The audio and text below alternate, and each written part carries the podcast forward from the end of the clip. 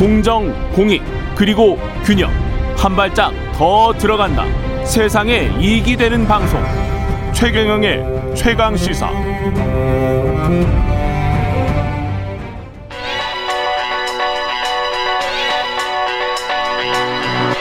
최강 시사. 김한의 눈. 네, 김한의 눈 시작합니다. 오늘은 택배 이야기인데 네. 이게 참 택배라는 게 온라인 쇼핑이 네. 한 10여 년 전까지만 해도 10조도 안 됐었던 것 같거든요. 시장 자체가. 그렇죠. 근데 이제 지금 한 120조 원 정도 네. 되고 전체 우리 소비 시장 내수에서 소비라고 하는 B2C라고 할 수 있는 게 한 700조 원 정도 되는데 거기에서 120조 원이 되다 보니까 이 택배 문제가 주요한 사회 현안으로 떠오를 수밖에 없는 것 같아요. 네, 그렇습니다. 지금 예. 뭐 완전히 유통의 질서가 바뀌고 있는 시점이라고 해도 과언이 아닌데요. 그렇습니다. 뭐 지금 뭐 예. 대, 우리가 이름만 대면 아는 굵직한 재벌 유통 회사들도 고전을 면치 못하고, 못하고 있는 정도로 환경이 음. 급변하고 있는데 예. 그거를 추동하는 이른바 이제 컨베이어 벨트가 바로 이 택배입니다. 음. 근데 이 택배가 뭐 이 방송에서도 몇 차례 말씀드렸지만 결국 어떤 방식으로 이루어지는 거냐?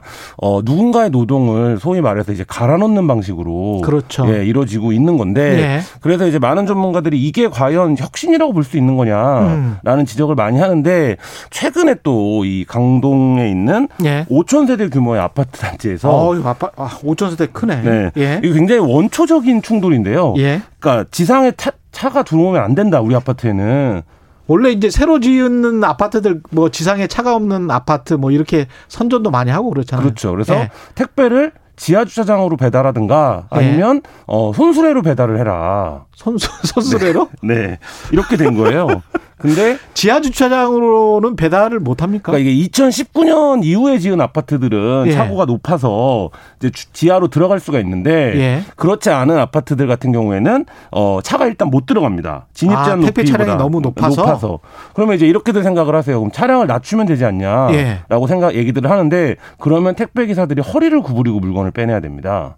아 그렇구나. 네네. 그러면 이게 매일매일 그렇게 노동을 하는 건 거의 불가능하기 때문에 예. 이게 어느 지점에서 이제 산업이라는 게 표준이 굉장히 중요하지 않습니까? 그렇죠. 예. 그럼 이것들이 결국엔 이 산업의 성장 속도에 산업 표준이 못 맞춰가는 문제가 있다라고 해도 이것은 이제 말하자면 노동자들의 책임은 아닙니다.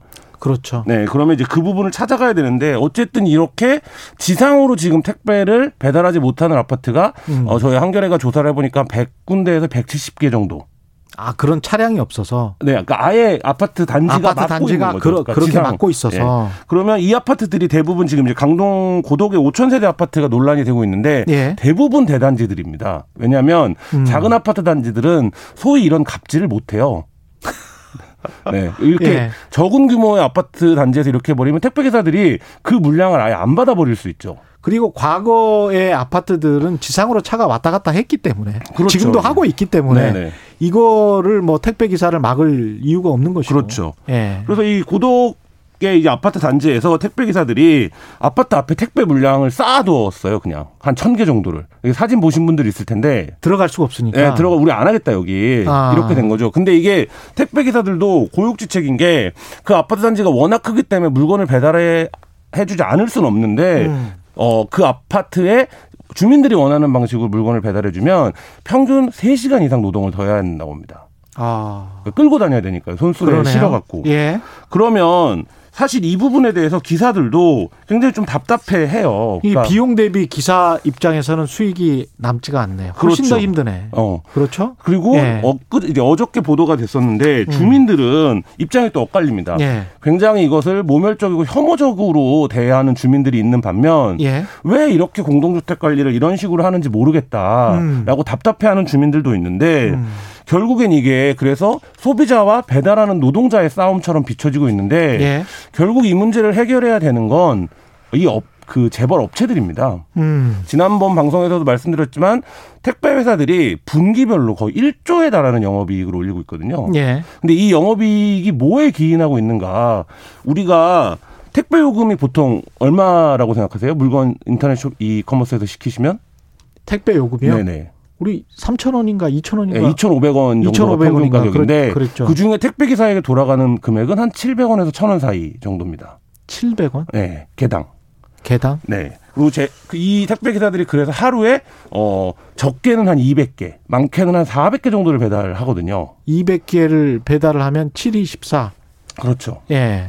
네. 14만 원인가요? 네. 금액적으로 따지면요. 예. 예. 그러니까 이렇게 되기 때문에 이 부분에서 어 과연 어떤 해법을 내야 되는가를 따지면 음. 결국엔 비용을 이 강릉 고도의 아파트도 마찬가지인데 그럼 비용을 더 지불하는 수밖에 사실 없는 거거든요. 그렇죠. 근데 이 단가에 대한 조정은 업체가 해줘야 됩니다. 음. 그러면 업체 입장에서는 이런 단지들에 대해서 택배 비용을 올리든가 그렇죠. 아니면 사람을 더 쓰든가 아니면 그 아파트의 층고를 아니면 어떤 다른 주차장을 만들어 만- 놓든 하던가 예, 그런 예. 이제 방법을 택해야 되는데 이 부분에 대해서 근본적인 해결책을 이게 사실 하루 이틀 된 문제가 아니거든요. 예. 굉장히 맨, 이제 묵은 문제인데 예. 이 부분에서 해결이 나지 않고 이런 단지가 하나 노출이 되면 이 단지의 주민들을 비난하는 방식으로 또는 이 단지에 물건을 배달하는 노동자들을 비난하는 방식으로 이게 이제 소비되는 게 굉장히 좀 안타까운 그런 상황입니다. 기업들이 좀 나서야 될 것도 같습니다. 우리가 좀 상상력을 발휘를 해보면 사실은 차박 문화가 요새 굉장히 네.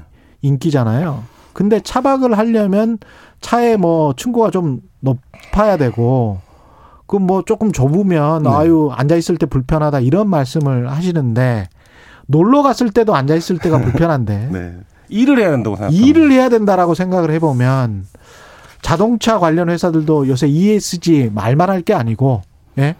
사회적 기업 말만 할 게 아니고 이런 것들도 신경을 쓰면 훨씬 더 언론이 주목을 할 수 있고 그런 거거든요. 어, 그리고 뭐 이런 생각도 예. 해보는데요. 제가 이제 사회 문제를 주로 많이 보도를 하다 보니까 예. 만약에 이 정부가 촛불의 정신으로 돌아가서 음. 검찰 개혁 다루듯이 이 문제를 다뤘으면 음. 그리고 언론 탓하듯이 이 회사들에게 뭐 책임을 요구했으면 그렇죠. 과연 이 문제가 지금 정부 초기부터 계속 반복된 거고 음. 이른바 이제 K물류라고 불리는 어떤 산업의 핵심이 긴 노동자라고 부르는데요. 임시 일자리 노동자들로 구성이 되어 그렇죠. 있는데 예. 이 부분을 왜 해결하지 못하고 매번 이렇게 어, 을과 을의 갈등으로 남겨둬야 하는가 음. 그리고 이제 반복적으로 이제 선정적으로 소비해야 하는가 이 부분에서 좀 근본적인 고민과 대책이 좀 필요하지 않은가 이런 생각이 듭니다. 사실은 상하차 문제 같은 경우도 제가 어떤 아주 유명한 콩나물 국밥집을 전주에서 가봤는데 거기에 배달을 로봇으로 하는 게 네. 있더라고요. 어.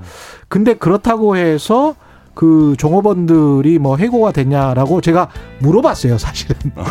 종업원들에게 물어봤는데 그건 전혀 없고 어. 훨씬 더 일감이 줄어들면서 그러면서 이제 보조적인 역할을 한다고 합니다.